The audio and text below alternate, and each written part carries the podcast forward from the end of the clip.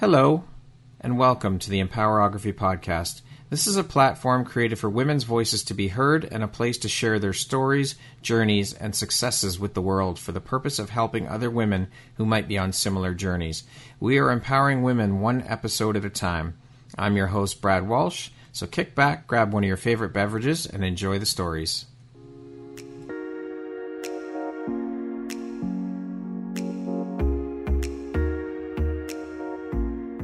World needs to hear your message and your story, so don't deny the world of that gift within you that the universe has given you. Someone out there needs to hear your story because it will support them in feeling hope, inspired, and even transformed. Do you want to discover how I help get my clients out of their own way, show up, and confidently share their message? I would love to extend an invitation to you to join me in my free masterclass, Start Your Own Podcast from Idea to Implementation, on Wednesday, April 5th at 1 p.m. Eastern. You can find the registry link in the show notes. Hope to see you there. Hello there, Brad Walsh here, your host of the Empowerography podcast. Today, my guest is Blaise Hunter. She is the owner and founder of Blaise the Trail Incorporated. She's also known as a modern day superhero, a best selling author, a multi award winning humanitarian, international speaker, fertility expert, human rights advocate, copyright, mother of purpose, and a breaker of the chains you certainly do wear a hell of a lot of hats, Blaise, and you have one heck of a resume. I mean, being a modern day superhero and a modern mom and a mom, well, I think those two jobs alone are the most important jobs. I mean, all moms are superheroes, aren't they? Absolutely. How do you prioritize and how important is prioritization and organization to you in order to stay on top of things? Yeah, I think it's just about being present and showing up. And that's messy and imperfect and beautiful. And every day it's fluid and changes and morphs into something else. As long as I'm staying true to the value of who I'm trying to be every day, then that may look different every day. But that's the meaning of a superhero is being able to adapt and adjust and sit and coexist in the mess. Absolutely. I would love to know with you wearing so many hats, what does your morning routine look like? My morning routine is basically having that attitude to conquer because I battle a very rare illness. And with that, it presents challenges the moment I wake up, whether I have breathing attacks, lung issues, something going on in my body. And that shapes how I respond to that when the moment I wake up how I respond to my family, circumstances, how I even get my daughter ready for school. And so my morning routine is that intention that I'm not going to let this illness make me bitter and angry and impatient and I've got to check that. So that's my morning routine is just checking that every morning and deciding who I want to be today. I love that. Being in the present and listening to your body. Mm-hmm. So, what drives, motivates, and inspires you to keep excelling at all that you do?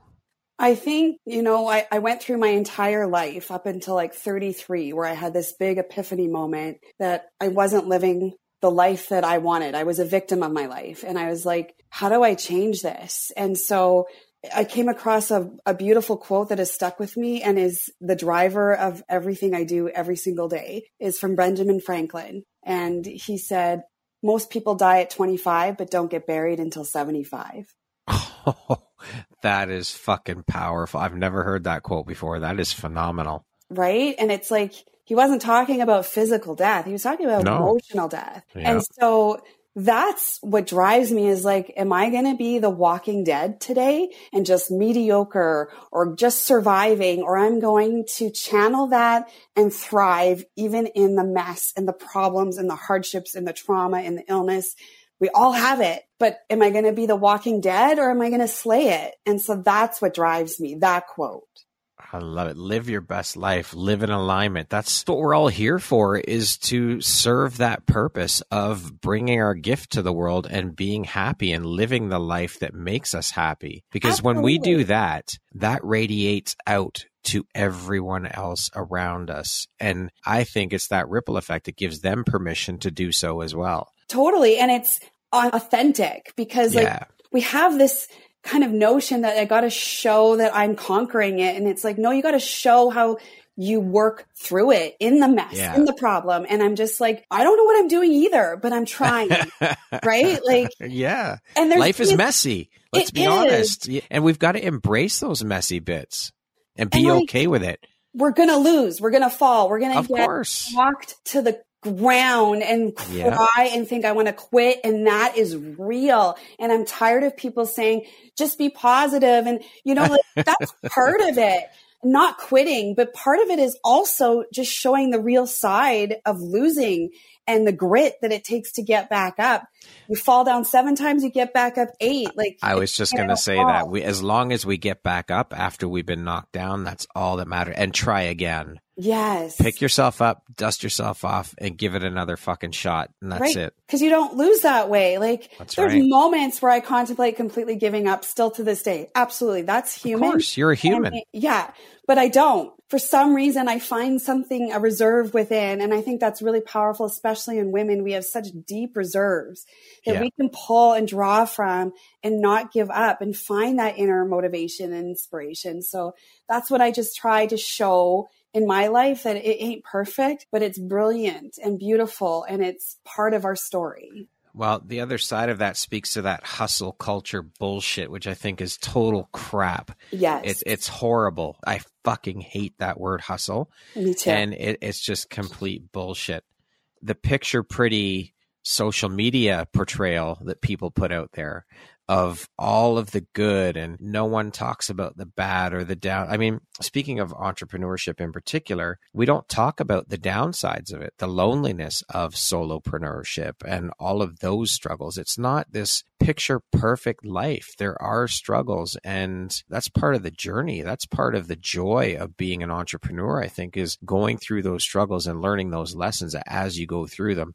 Not this bullshit picture perfect thing that you see on social media portrayed by so many people. It's the highlight reel that you're seeing. Absolutely. And that's not, it's not helping people. It actually No. Contributes to the mental health crisis. It actually contributes to burnout, contributes to the perfection race where we think we got to compete or become that because that's what everyone is presenting, but that's not real. It's a facade. Yeah. And we need to get away with that and just have some real deep conversations. Like you're going to get more rejection, more no's than any other profession if you just become an entrepreneur. And, I and like, yeah. Sorry, go ahead. I, yeah, I just, I love that you brought that up. The fact about having those conversations. Sorry, go on. I just No, wanted to say that. Thank you. I just I appreciate that we can have this conversation and dialogue, right? Because it's such bullshit, like you said. It's such a fake representation of what's reality in in any kind of business or any kind of way of life. It's so pigeonholed into like, oh, if you do this, this, and this, and never quit, you'll succeed. And it's like, well, not necessarily. no, it's not that simple. It's not a it's not a formula that can just be laid out. It's archaic. It's learning, it's mistakes, it's falling down, it's picking yourself back up. But I've thought about this quite a bit in the last while and I honestly believe that we as entrepreneurs who are little and I'm I mean, I'm only 6 years into the game myself, but I think that I've gained a fair bit of knowledge and wisdom through my journey. And of course, there are people that are much further along in their journey, and there are people that are not as far as along. But I think that it's our responsibility of those who have been in the game for a little while to help educate those new people coming into the entrepreneurial world on these things and let them know that, hey, this isn't going to be all sunshine, rainbows, puppy dogs, and ice cream. There's going to be struggles. There's going to be loneliness you're going to have to deal with. You're going to fail. You're not going to succeed at everything you try. But in those failures are the lessons. And Mhm. that's where you're going to gain the most experience and the most knowledge. Absolutely. And welcoming it. And I think that's Yeah. the hardest thing for humanity is to welcome the devastation, the tragedy, the setback, because we don't want to feel that. That's Yeah. painful. Yeah. But you know what? You learn the most from that, whether it's your character or how to adjust and improve, you learn more from the tragedy than the win and the setbacks. So by changing your perception of that and welcoming it and be like, all right, what's this teaching me now? How do I pull this and wring it out like a wet socky towel and be like, That's how can you fucking grow. right? Like I'm going to get the most out of this problem, even though it is like breaking me to the core. It's Yeah. going to help me in the end. So like changing how I view the challenge or the rejection has changed me and helped me the most. I love it, Blaise. I love this conversation. I think, I mean, there's so many conversations that we need to have. We need to start having the difficult conversations that people don't want to have, that people don't want to talk about, or people are too scared to talk about. Because for me, I am 100% in the belief that conversation is the catalyst for change. That's how we start to change things. That's where it all begins. Well, exactly. And, and strengthening us as a humanity core, right? Mm-hmm. Because like, we isolate when we just talk about the wins and say all of this, yeah. but we don't talk about the, we're not prepping people how to handle rejection, how to handle the setback. And so then when we don't talk about it, we set them up for failure and then we don't yeah. help them through the, the tragedy, right? Through the hardship. And it's like we're stronger together. So, hey, I'm an open book. Like I'm successful in many areas of my life, but I have had some massive rejection, massive yeah. problems, and I've had to pivot and regroup and completely start again from the ashes, the like the the complete devastation of what happened, and yeah. you rebuild. But that teaches people how to do it and how to get through it themselves, and that is so much value versus, hey, look at my ward, and you can do that too if you just try hard, right? Like, well, see, that's a whole other podcast episode, I think, Blaise, because that is a huge problem, in my opinion, in society today with how kids are being raised and how everyone gets a prize, everyone gets a trophy, everybody wins. You can't say this because you might hurt Johnny's feelings or all of these things. And I think the education system is to blame, the parents are to blame, all of these things. You exactly said it, Blaise. We are setting people up for failure, mm-hmm. is exactly what we're doing by behaving in this manner. Well, and we, we teach about grit and we, it's like this beautiful thing. Have grit, have resiliency, but actually we're not teaching them how to get there, how to lean into the problem yeah. and work it out and turn it into their pearl. We just, you know, tell them be gritty, but we don't show them. And then we punish them for not being gritty and mock them for being weak. So there's yeah. a disconnect in the society culture altogether. We need a new system. Sure. Yeah. Yeah. The, the world needs an enema. yes, totally. Blaise, besides being a mom, how and why do you also wear the title of modern day superhero? It came as several epiphanies, like I said, when I was in my mid 30s. Um, I struggled with self hatred my whole life.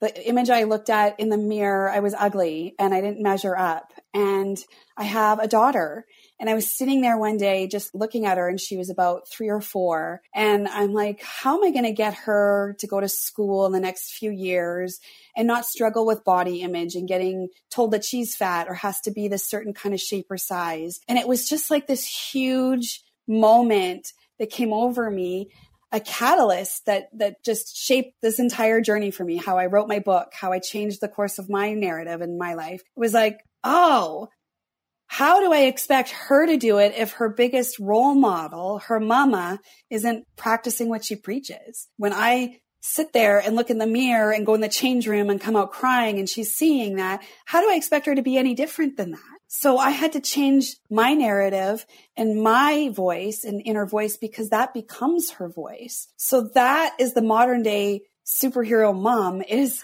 to be the change for your child, for your young, and actually yeah. do the work. Don't just tell them to be all and be the world changers and earth shakers, but then I'm living a mediocre self hatred life. So I had to be the change for her.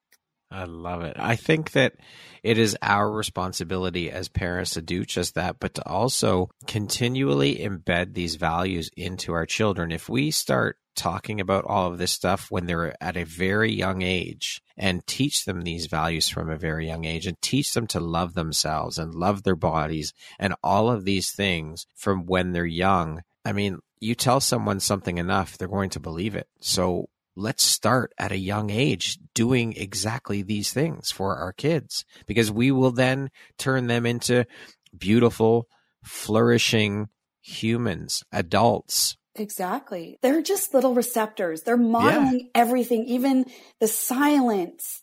And so like, what are you doing? How do you look at yourself in the mirror? What clothes are you picking out? Are you fun? Are you masking? What are you using and all of these things that defines your beauty? And they're picking up on that. And this is anyone. This isn't just little girls. So no. like, this is everybody. It affects body image, self image, self worth. That is yep. all built from your environment. So whatever they're picking up on, what is shaping them? What is teaching? What is the narrative? And so every day that is my intention that I show up, that I am worthy, and I'm just going to rock the glorious person that I am.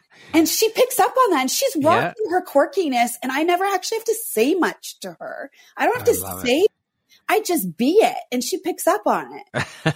I love it. I mean, that's not to say that we we all have bad days. We all oh, have down sure. days and they're going to happen. And I mean, that's just part of life. We're human beings and we go through things. But if you can rise up above it and be that example for your kids, it goes a hell of a long way. Well, and that's the thing is what is the intention? What is the yeah. value? And so that I had to shift that. Today, I will not, and I do this every single day. What is my definition of beauty? It's not the scale that measures my worth. No. It is me that measures that. Is I get to decide. I'm taking my power back. So today, what is my beauty? What is that for me? And it's not defined by anybody else but me. So today I'm just going to look in the mirror and be like, I'm beautiful and I'm going to rock it. it. And even when I struggle and my pants are a bit snug on me and I have all these thoughts, I'm like, no, I don't do that anymore because that's not the definition of my worth. I get that to is, decide it today, right? yeah, that is so powerful and beautiful. Thank you for sharing that, Blaise. Thanks. I want to speak a little bit about you being a fertility expert. How mm-hmm. long have you been a fertility expert and what inspired or was the catalyst for you becoming a fertility expert? Yeah, it's been such an amazing organic journey of where I had that epiphany about self hatred. I have a rare autoimmune disease and that has impacted my fertility. I had my one daughter, but then I've had secondary infertility, three miscarriages. And along with that, it was another portal for me to hate myself and blame myself that I wasn't a good enough woman because I couldn't carry another child. And so obviously I'm a bad woman that I can't bear a baby. And it just became this internal narrative of attacking myself. And I went to an, an, interesting therapy session and she just goes, you have a rare autoimmune disease where your body attacks itself. And I said, yeah. She's like, do you think there's a link with that and that you hate yourself so much. And I just was like, how? Like no one's ever presented it like that. She's like, you attack yourself every day with your thoughts. Do you think your body's picking up on that signal and is attacking itself? So from that wow. moment on, I decided to starve the disease by injecting love instead of hate. And through that, I started to write my book, Heroine, Embrace Your Flaws and Own Your Awesome. And I decided to really shake things up and break the silence barriers on the taboo topic of infertility and pregnancy loss. And it was such a shameful thing. Like it's still a very taboo topic. People don't talk about the shame and that self blame they're carrying that they're not being able to carry a baby. And so I really opened this dialogue and just thought I would heal my heart and inject love. And it became this invitation for other parents to join the conversation and say, me too, I'm struggling with that. And so organically it became a business and then derived into a nonprofit agency called Footprints Infertility and Pregnancy Loss Support Initiative, where I help parents grieve, heal, connect, not be alone in the shame and the silence and just heal and know that they're not alone. And we can rally together and inject some healing and change the conversation from a victim to empowerment. And through that, you know what? I know I'm not a certified doctor. I don't help people get pregnant, but I want to redefine what that fertility means because just because I can't have another baby right now doesn't mean I'm barren. That's right. And doesn't mean I'm less of a woman and doesn't mean why why is fertility so linear because we talk about fertile soil and we're all about like we need fertile soil and fertile this but we don't actually change it throughout the rest of our lives so maybe I can't bear a physical baby, but I can birth dreams, goals. I love that. Blaise. Right? I can birth Fuck. my book. I can birth yeah. a new version of myself. I can birth so many things and that's fertile. That's so I right. really decided to become a fertility expert in that moment and redefine and expand the definition of fertility and help people be fertile in all aspects of their lives. So that's where Fucking it comes from powerful and beautiful. I love that. I mean, that's your mission is along with helping people birth their identity, their voices, dreams, rights, books, brands, all of these things. It just because it's not children doesn't mean you're not fertile. Like fuck. Exactly. That is so powerful, Blaise. I love it. Thank you. Amazing. It's just so beautiful and so powerful. Thank you. It just gave me more of a purpose because I have a child and I'm so blessed. But what if many people don't bear a baby? Are they barren? Like I just think that's so such well, a why is everything hinged on that? Whether Yeah. you can have children, or, I think it's horrible that women get judged for whether they can have children or not. Exactly. It's ridiculous. And that's why I wanted to say, like, I'm a mother of purpose, whatever that means today, and whatever that means for somebody else that doesn't have a child. You're Yeah. a mother of purpose. Go be fertile and birth things, Birth shit. Just make Yeah. right? and I, I look at trees, and I, it just has been such an eye opening experience for me of like, so there's a branch on a tree that's not producing buds, but that tree isn't dead. No, that's no less of a tree. Right. And it's supporting that branch, even though it doesn't have life on that particular branch. It's still life giving and birthing beautiful things throughout that tree. So like, you're not barren. That's not it for you. Go birth things. Go birth love. Go be Yeah. a mother. Nurture things. Nurture yourself. Create. That's mother. well, Redefine what women are mother women are natural nurturers. Period. That's Exactly. So let's get out there and really preach about what fertility means for you and go birth it. Well, I think birthing for women and for men, obviously men can't birth, but I'm just saying that in terms of fertility and birthing, I think our voices is one of the most important things that we need to learn how to birth because we all have a voice that needs to be heard. We all have a story that needs to be shared. So those 2 Mhm. things, everybody needs to birth those things in their lives. Absolutely. And, and men are part of that process, right? In that Yeah. conversation of birthing. So it just looks different. We get very linear. Like I said, Yeah. we need to expand what that looks like because fathers of destiny and mothers of purpose and birthing things, birthing your identity, birthing who you're supposed to be and leave an impact on this world. That's all about creation. And we Yeah. need both. We need the seed and the womb to be I'm so glad you said that because yeah. I think that we need to also, I mean, the patriarchy is a huge problem and that's crumbling and that's great. But I think that we need to stop looking at things or issues or the masculine versus feminine, this competition bullshit between men and women. And I mean, let's be, you cannot deny men and women are different, period. There's no denying it. We are just Mhm. we are physiologically different. But if we cast aside the masculine and feminine competition and bullshit and just come together as human beings and unite and support and lift and celebrate, how much better will this fucking world be? How much more positivity will be put out into the world? How much more will we be able to accomplish as a human race? We will be unstoppable. Absolutely. And it needs to be collaboration over Yes. competition. Absolutely. And I think with the masculine and feminine, and I write about this in my next book, Captain Communicator, I really dive in deep about it is like, we have masculine, feminine throughout all of us. It's not about gender. It's about energy and we need Yep. both. And, right. and we need both to thrive and it's not one or the other and one's not better. We keep trying to be, and, and the reason for this is because we have lost our personal identity and our personal purpose. So we end up attacking other people instead of just addressing what the lack of it in ourselves and just working on that. So then we attack and then we pick the weakness of the different energies and Yeah. instead of saying, Hey, you have strength there and that is my weakness and I want to draw from your strength and collaborate and complement my weakness and I have the strength and I can complement that, right? Yep. And so it's about the masculine is the conqueror and the feminine is the contributor. And if we can meld those two together, that is powerful. Instead of picking it apart and saying one is bad, that doesn't get us anywhere. We're No. stuck. We're not moving forward. So let's join in and collaborate and create movement and advance humanity together. We need each other. Exactly. And that, you know, that's what the powers that be are scared of. Yeah. That's why all this divisiveness in the world. Because if we do get past this, and I believe we will, and come together and unite, they're, the powers that be are fucked. We will be so much more powerful as a united unit. Exactly. And we need to. Community has been lost, and we need to get back to that. Collaboration and community are two of the most important things, not only in entrepreneurship, but life.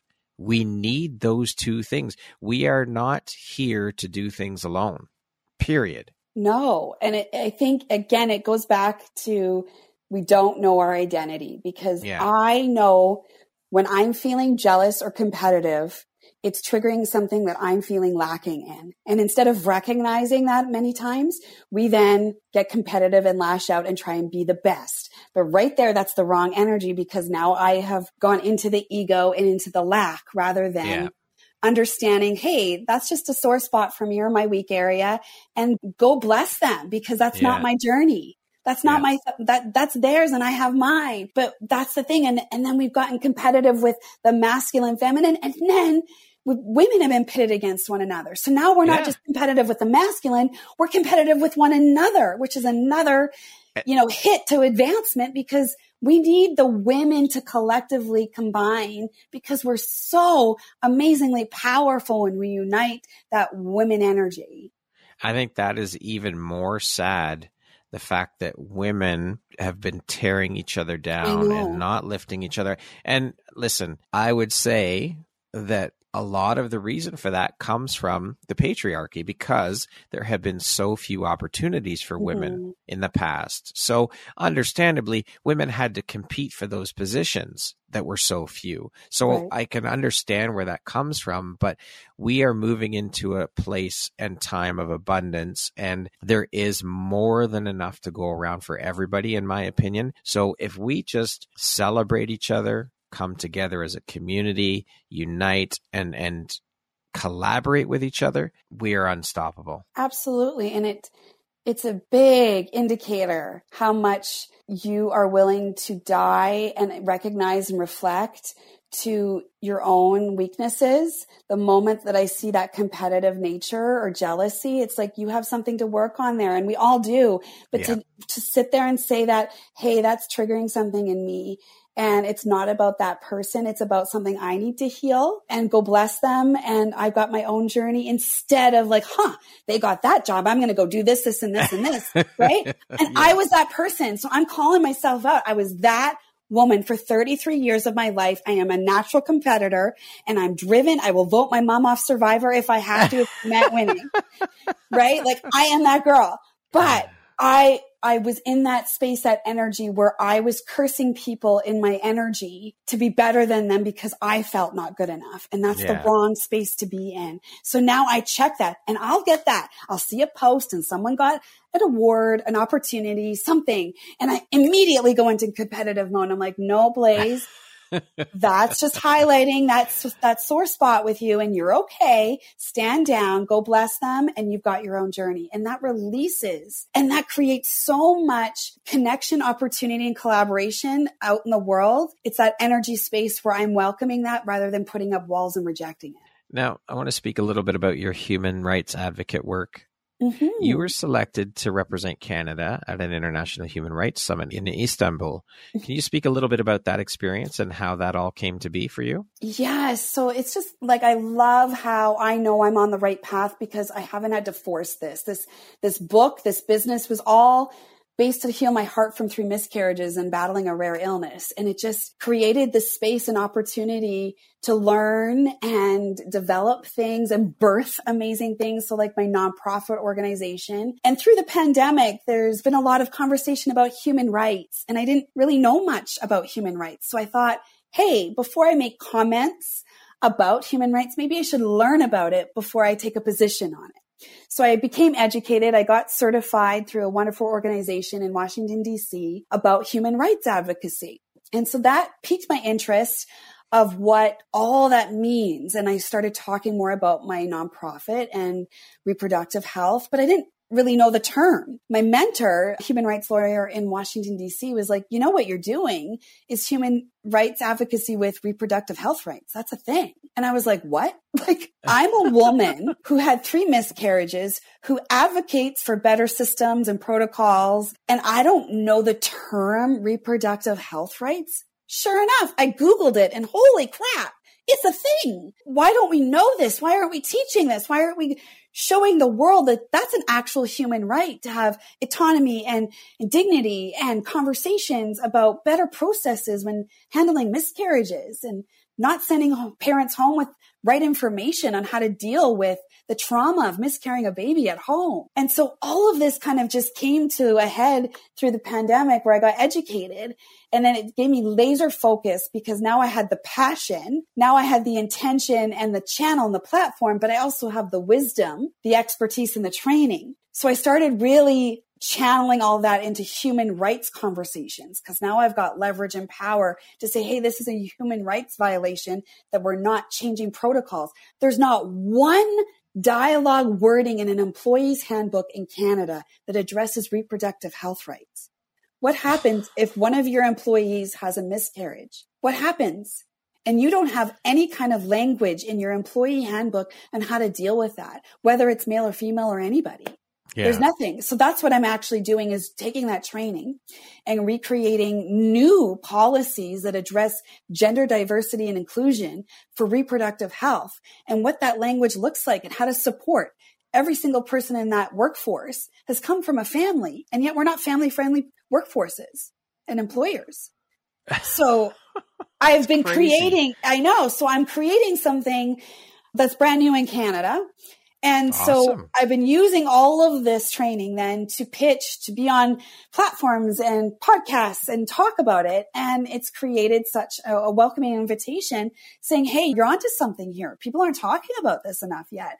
So when I applied for this conference, I got selected to represent Canada to talk about it. And I went to Istanbul last year with 50 other countries from around the world. And they're all speaking about, you know, human rights violations happening in their particular communities. And I got up there and I had five minutes and I was going to be all like policy and I'm, I'm right. I'm, a, I'm in front of politicians, the United Nations, dignitaries, and I'm going to be very, you know, political and very direct. And then I just felt throughout the conference that that wasn't really what was being received the most. It was the people going up there and just speaking from the heart. And so I changed my speech at midnight. I'm speaking at 9 a.m. the next morning and I'm on the phone with my husband. I'm like, I have never done this. I don't like this. I like my notes and I like having my direction and I'm all over the place and I don't know what to do, but I know I have this feeling that I just need to speak from the heart. And he's like, you'll be fine. So I go up there the next morning and I have five minutes to capture 150 people from around the world to talk about something that no one is talking about. And I stood there and I said, I have PTSD from flushing my dead baby down the toilet. And no one prepared me. They sent me home with a piece of paper and a pill saying what to do if you bleed out and what to do with the tissue. But no one talked to me that it was a baby and what to do when you see an ear and a face and how do you reconcile that as a mother and what do you do as a human moment? never mind right and I flushed that. And I oh, have grief and guilt that I didn't honor that baby. But I, I panicked and it's barbaric and no one's talking about it. And I don't care if I re traumatize somebody right here because I'm going to be very real. Yeah. I, I'm doing a disservice if I don't talk about it. That's right. And I sat there and I just kept talking from the heart of when, you know, a simple question of how many children do you have? I get asked that every day whether that's just conversation or on a questionnaire. And I sit there and it's such a complex question for me because yeah. do I say I have one or do I have four? Right, right. Be- because the other three are not living here with me, but they existed. And yep. if I don't say that I had four, then I somehow feel guilty that I didn't honor that I have three other babies. And so in that moment when I said that, a man in the crowd from a European nation clapped. Wow. And then an Arabic sheikh, prince, nodded his head. And it was like dawning on me that, oh my God, if I have these two men in the crowd of communities and nations that aren't very developed for women empowerment and equal rights, I'm on to something. yeah. And they clapped and everyone erupted with, with applause and cheers in mid speech. And it just was this beautiful moment of connection where I broke a veil of silence and trauma and something that is very taboo across this world. This isn't a Canada problem, a US problem. this is a world problem. And I had women coming up to me after from Sudan, from Israel, from Iran and saying, you're right. They don't do anything for you. They give you a pill and send you on your way and they're re-traumatizing you. And that's a human rights violation. And it was just solidifying for me that I'm on the right path with my mission and my message. I love it. And you never, ever would have had that effect had you gone the other route with your talk. Yes, exactly. I think that's how we connect and that's how we're going to reach and impact the most people is just speaking from the heart, being honest and authentic and real. That undoubtedly, there's no denying it. That's where you're going to get the most impact, no matter what you're talking about. Exactly. Because you then become relatable, which is what it's all about, is being so able to relate to people. And let's look at the problem on a wider scale. The staff in the hospital aren't trained on how to deal with these things. That's mm-hmm. where it needs to start is from the top and training their staff on how to educate the patients. Exactly. And I get it. I get it. They've seen it a thousand times. It becomes desensitized but I am human and I'm yeah. having a human experience and it's just happening to me in this moment. And that's what I really try and get people. Like many people haven't had a miscarriage or infertility issue, so you can't fully directly relate. But then I break it down and I said, you know, have you ever had a trauma or a tragedy or a hardship? Yes, we all have. We're not immune to that. Yeah. So then if you can feel in that moment what you felt like in that moment of your own personal trauma, then I'm feeling a trauma and a hardship and a sadness and a grief. So now we can enter a shared reality one with one another. Yeah. And so when we can do that, we connect and we develop empathy. And then right. that is where we can have a human experience with one another and start caring for a cause. So, how does someone go about becoming a human rights advocate? How do people get involved that if they want to do something like that, but maybe they don't know where the hell to start? Yeah, come talk to me. I have a great organization out of Washington D.C. That's a great nonprofit that they're doing. Their their uh, human rights lawyers have gotten together and just started wanting to educate people about human rights. Like there's 30 human rights from the Universal Declaration of Human Rights coined by Eleanor Roosevelt after World War II and those 30 were ratified with the United Nations. And they, all those countries, part of the United Nations, agreed that those are 30 basic human rights that we need for this world. And they all signed it in 1948. And yet, when they go home to their individual countries, it's up to them to further ratify it as law in their land, in their country. Right. And that's where their disconnect has come. We sit United Nations and say, yeah, and we say yes, and we sign the paper, but we don't go it back and create laws for our own countries. And so I want people to get passionate that there's human rights here and human rights advocacy is not about my right. It's about my neighbors. It's right. about, cause where does my right end and yours begin? It's blurred. It's yeah. a blurred line. And, but you know what? I'll never go wrong if I rally for your right. Yeah. I'll never go wrong.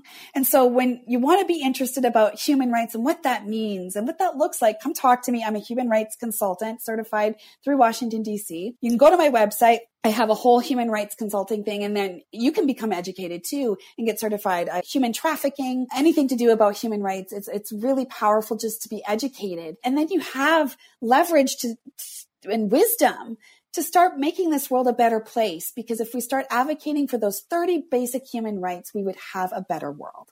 Beautiful. Well, we'll put your all your information will be in the show notes so people can access that and find out more should they want to go down that route. So thank you for sharing that. Thank you.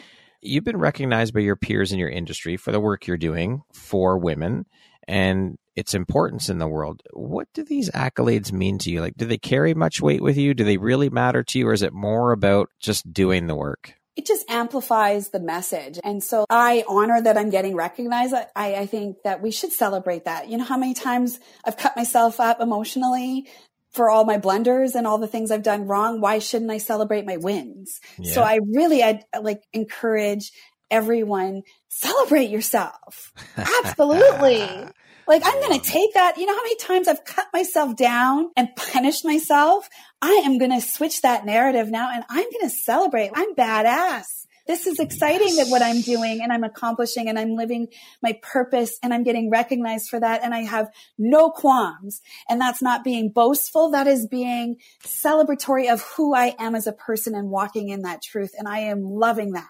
I am loving Fuck that. Yes. Right? I, I'm I'm such a an advocate for that. We do. We need to celebrate our wins. We need to get again, this ties back to this hustle culture bullshit and crossing the items off the to-do list and then not taking the time in between to celebrate those things that we just completed or those wins that we got and moving right along to the next thing. Okay, on to the next list, on to the next list. Fuck that. Slow down celebrate the wins, no matter how big or small they are. Celebrate them. They deserve to be celebrated. You deserve to be celebrated. And we need to lean more into that. I think we've lost that. And there's, I guess, shame around it because, oh, you're bragging, you're being boastful, you're being this. You're...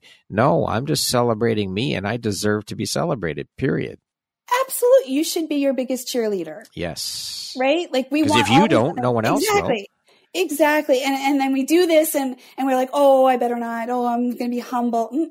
Yes, there, there's a difference between Sure, humility yes. and celebration of yourself, Yeah. but it's the energy and the intent and the motive of me and it's not, "Oh, look at me." It's like, "Man, look what I've been through and I'm still fucking here." And I'm going to celebrate that every single day cuz I'm going to teach my daughter that. You Well, can celebrate your Yeah, and I think that's exactly it, right? When we do celebrate ourselves and stand up and speak of it, it gives other people the permission to It do does. so as well and creates that ripple effect. So, yeah, you're celebrating you, but you're also helping people learn to celebrate them. Yeah. And my accolades, awards just means my message getting out. And Yeah. how is that a bad thing? So this is great that what I teach is to love yourself, walk in your purpose, own your identity and be your own superhero. Yeah. If an award helps me get that message out, perfect.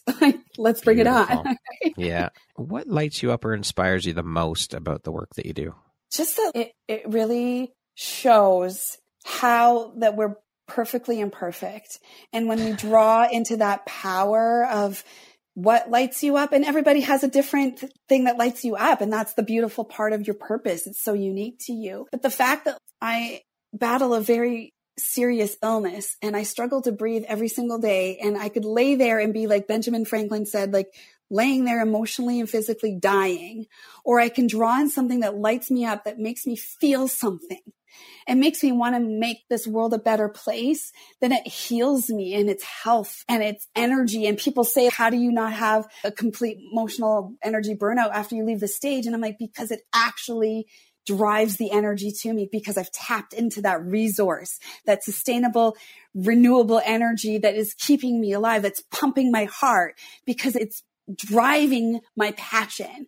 And I want everyone to tap into that. You've got that. Yeah. It's something unique to you. That's something that interests you that, that you're born on this world for, to change, to be a light for, to be a voice for, to be a healing factor for. And what is that for you? Because for me, obviously it's, it's fertility. It's to be fertile, even in a barren season, even in the winter season, you're still fertile.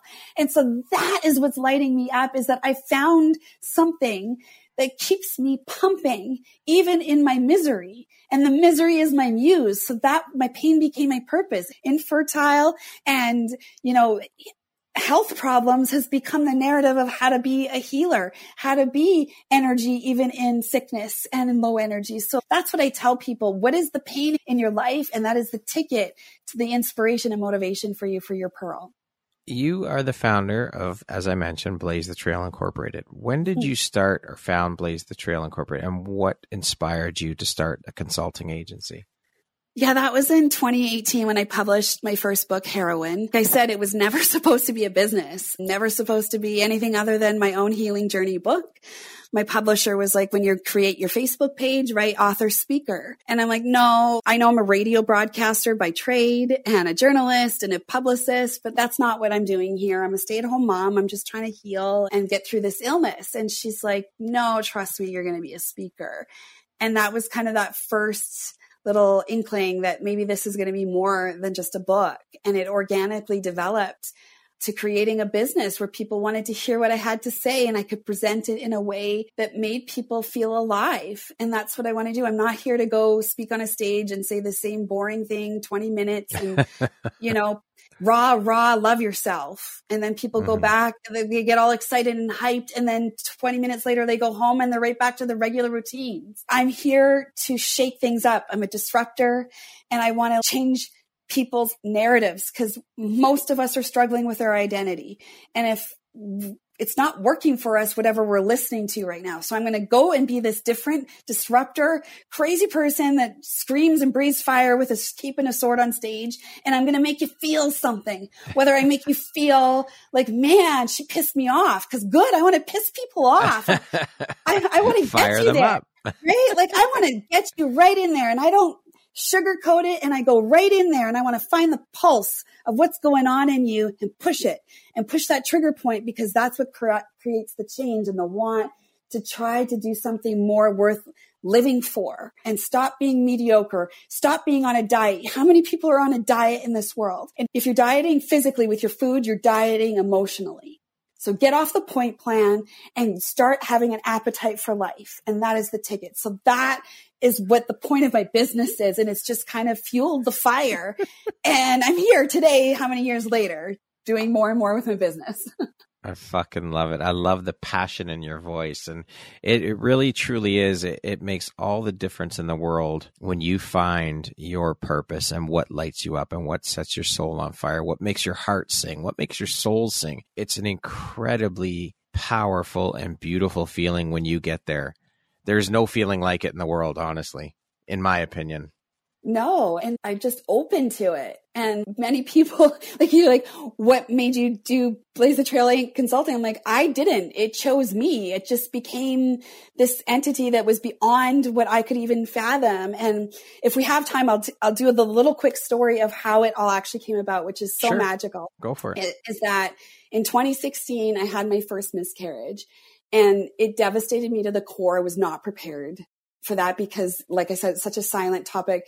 Everyone thinks it happens to other people, but it wouldn't happen to me. And when you go through it and there's no system available to support you mental health wise, you're left alone. And I was already battling this rare illness. I went through a lot of trauma as a child. My dad faked his own death and wow. returned home and never spoke about it again. And so there's a lot of factors of rejection, of abandonment, of not feeling worthy enough and good enough. And here, fast forward at 2016, I'm sitting there in my depths of the despair of my worst depression of my life, going through childhood trauma, illness, and now a miscarriage. And I felt like my life had no more meaning. Even though I had a wonderful husband and a daughter, I was so consumed by the grief and depression of the traumas of, that I was going through, I couldn't see clearly. And I sat there in the middle of my room contemplating is my life over and I'm going to die and I have no meaning and I'm worthless. And I said, God, I, I need a sign that I'm not going to die. Like this isn't it. And I just started having these kind of conversations with myself. And I was scrolling on Facebook and I came across this lady's post that she was going to be in Edmonton, Alberta in a few weeks. I didn't know this lady. She's from the States. I lived three hours away from Edmonton. But for some reason, it caught my eye and piqued my interest that it was this healing minister coming to to Edmonton and I needed to go. It was like this little pull in my heart that I needed to go see this woman. I was too ill to drive and I called my mom. I'm like, "Will you come pick me up and take me to this service?" And she said, "Yes." She takes me to the service and I I get loud in my head and I just say, "God, I need a sign tonight. Whatever I'm doing here, for some reason I need you to pull through for me here. If you're real, give me a sign that this isn't it for me, that I've got some hope for my life. And that's it. That's all I said. And we get to the service and we get to the front row and I sit down and my mom's like, I don't do front rows. And I'm like, well, I didn't, I didn't come here for the back. And she sat beside me and the lady starts talking and she doesn't know me, but I do have a connection with her because I grew up in a very Christian home, went to church as a kid in another province. Her parents were healing ministers. They traveled the world. They visited my church when I was little. And I remembered them. And they've passed on. This woman has taken over their ministry, but I've never met the daughter. So she's there talking and she's, you know, being encouraging to people, but I get loud in my head and I'm like, God, I need my sign. Like I swear, you know, that competitive spirit, I'll stay in this chair all night yeah. if if I have to, I won't leave here without some kind of sign that there's more to my life than pain and trauma and depression because I cannot do this.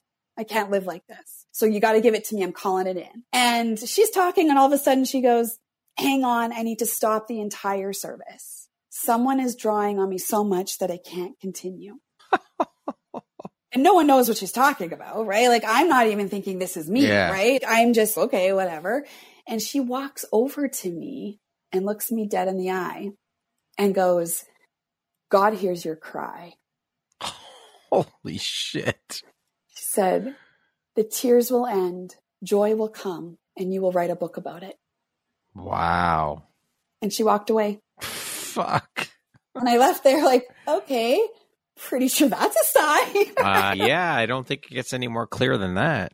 No, so that that was the catalyst in 2016 that made me feel like there's some hope for my life. And then not to tell people, oh, you're going to have this big sign and life is going to be amazing. Cause I had two more miscarriages after that encounter, but I hung on to that sign and that moment where hope collided with my heart. And that helped me get through the other struggles and turn it into something beautiful. So that doesn't mean you're never going to have another setback. It means you're going to have the hope to hang on to it through those times, to get the resilience, to push through and have that resistance, resolute spirit and conquer it and be a better person. So that is what shaped this entire journey for me is that desperation, the hunger, not wanting to be on autopilot, mediocre, emotionally dead that I called out and said, I want more from my life and I want a zeal and a passion and I'm going to chase it.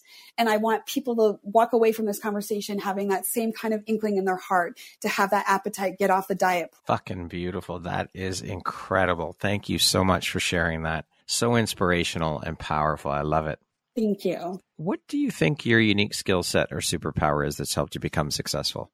Uh, I definitely think my incredible ability to be vulnerable. And I was the queen of masks and type A and overachiever and armor it up and a chameleon that I can be this perfectionist, whatever you want me to be. And like I said, in 2016, I made a decision to take all of those masks away and be vulnerable. And it's shocking to the core to someone sitting beside me or across from me that I can say something so heart wrenchingly vulnerable and beautiful and authentic that it touches their heart in such a deep way that we create such a magic moment of connection. And that's the point of our lives is human connection.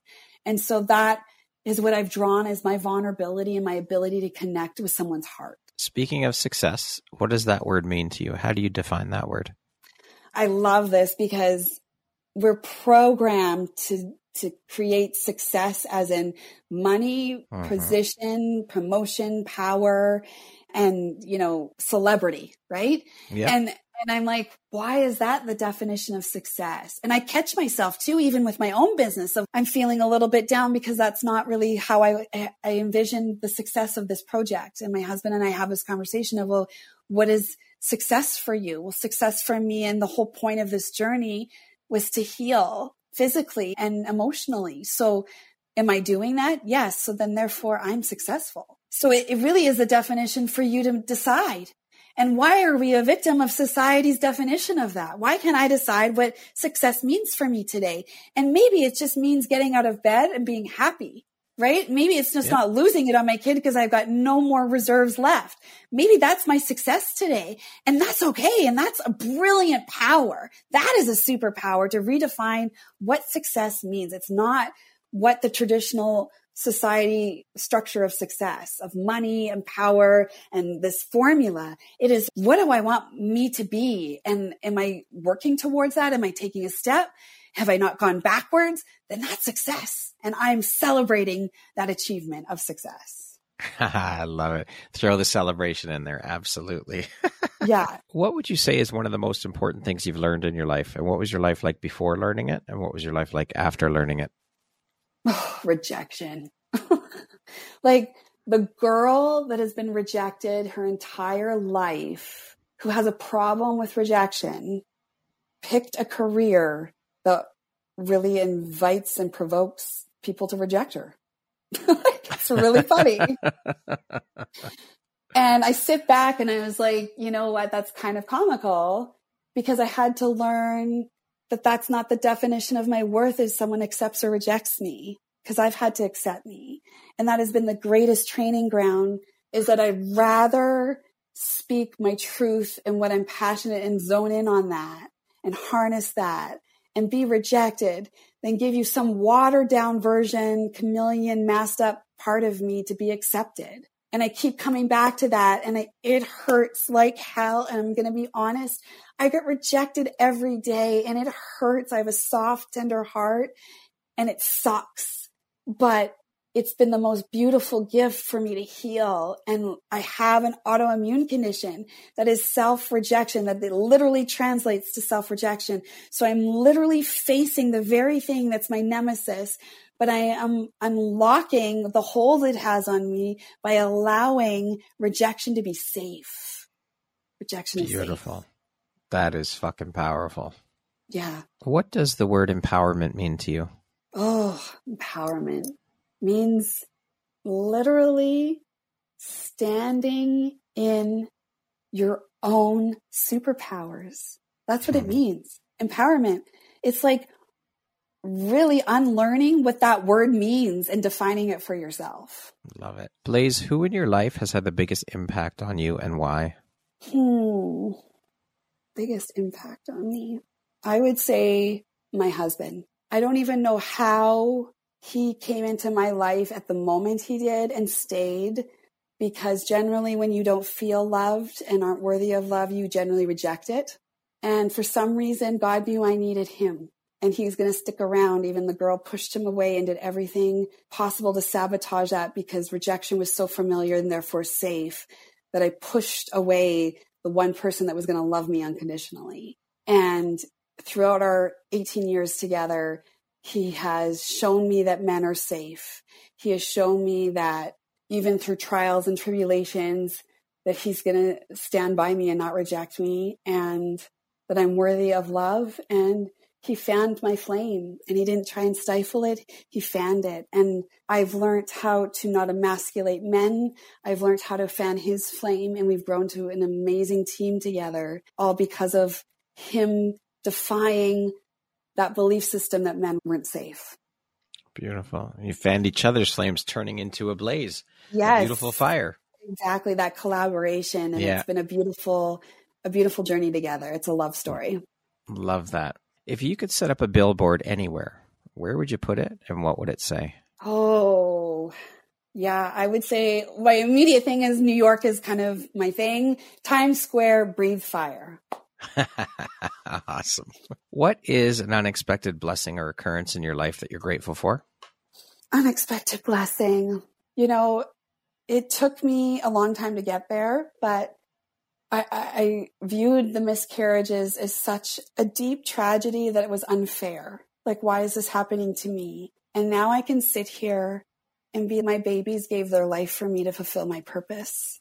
And so it, it was a beautiful gift that they gave me. They gave their life for me. Wow, that is powerful. If you were writing your autobiography, what would the title be? I think yeah, I think I, I did it with Heroine. I think that encapsulates it perfectly is that I am the hero of my life. I'm not the victim, I'm the hero. And it's beautiful and, you know, messy and brilliant and perfect because it's my life. So it's Heroine. The next grouping of questions is just going to be like two, three, four word answer type thing. Okay. Sure. What is the first thing you notice about a person? Their energy. Early bird or night owl? Early bird. How would you describe yourself in one word? Firecracker. If you could teach the world one thing, what would it be? Know your triggers. If you could change one thing about the world, what would you change? Self hatred. What is your favorite self care practice? Mm, my favorite self care practice is to have an inner conversation with me of is this true or is this your false narrative playing tricks on you? And I it helps me get back to a place of self love. And that concludes our rapid fire section. Now back to our regularly scheduled program. What does the best version of you look like when you close your eyes and imagine it? Exactly who I am right now. What's something surprising that you've learned about yourself in the past year? That I'm actually got so much more mercy than I thought I ever could have. What is one lesson your career has taught you that you think everyone should learn at some point in their life? We belong. What challenge in your life has shaped you the most? I think this rare condition, because of the sheer length of it, I've been battling it for 17 years. And, you know, every situation, positive or negative, is there to shape us. and or allow us an opportunity to better it and change the outcome. And the fact that I haven't been able to change the outcome just yet in 17 years means it's changing me. And it's changing me for the better and refining me. And that is a beautiful gift, even though you could look at it as a, such a struggle for so long that it's continuing to shape me like a diamond. And I'm walking out as a beautiful, polished, perfected diamond. That's a great analogy. It takes a lot of work to get to that point to shift your mindset in that way. It does. So it's kudos to you for doing the work. Thank you. If you had the opportunity to sit down and have a one hour conversation with one woman, any woman in the world, who would it be and why? Ruth Bader Ginsburg. And not just because of what she did for women's rights, but because of her such strong relationship with her husband. And I completely respect and honor that she didn't get competitive with him, that she fanned his flame and he fanned hers. And it was such a brilliant partnership to the very end that I, that is what I want to talk to her about.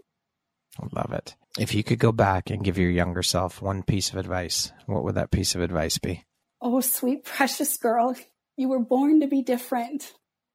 Don't mask it embrace it. Beautiful. Thank you for sharing that. Lastly, Blaise, if you were to deliver your last 30 second speech to the world, your corner of the world, your tribe, your people, what would that last 30 seconds sound like? What words of wisdom would you impart? I would say, even now, in this very moment, it's never too late to make a lasting impact on this world. And all it takes is one word, one look, one feeling, and leave somebody something of happiness and hope. Hope drives change. Hope heals humanity. Hope provokes peace. Pick up the mantle of hope and breathe fire on this world. Beautifully said. What an incredibly powerful and beautiful way to end the interview. Thank you so much for being here, Blaise, and for taking the time to chat with me and share a little bit about your story and your journey and the beautiful light that you're putting out into the world with the work you do it is an absolute honor to have had the time with you and to have you as a member of the Empowerography community. So thank you for being the beautiful soul that you are and for sharing your bright, beautiful light with the world. Oh, well, thank you so much for creating this platform and elevating and amplifying women's voices. Like you are a fan of Flames as well for womankind. So I really honor that. Thank you so much. Thank you. Once again, my name is Brad Walsh, host of your Empowerography podcast. Today, my guest has been Blaise Hunter.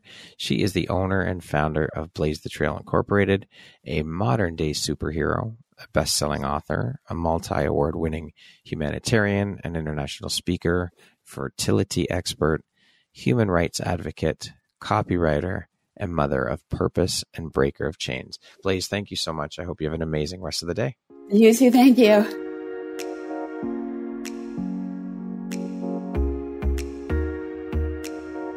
Thank you very much for listening to this podcast. If you haven't yet, please be sure to subscribe, rate, review, and share with all your friends. You can find me at visuphoria.ca and follow me on Instagram at Empowerography Podcast and on Facebook at Empowerography. Please join me next time for another inspirational story from yet another amazing woman.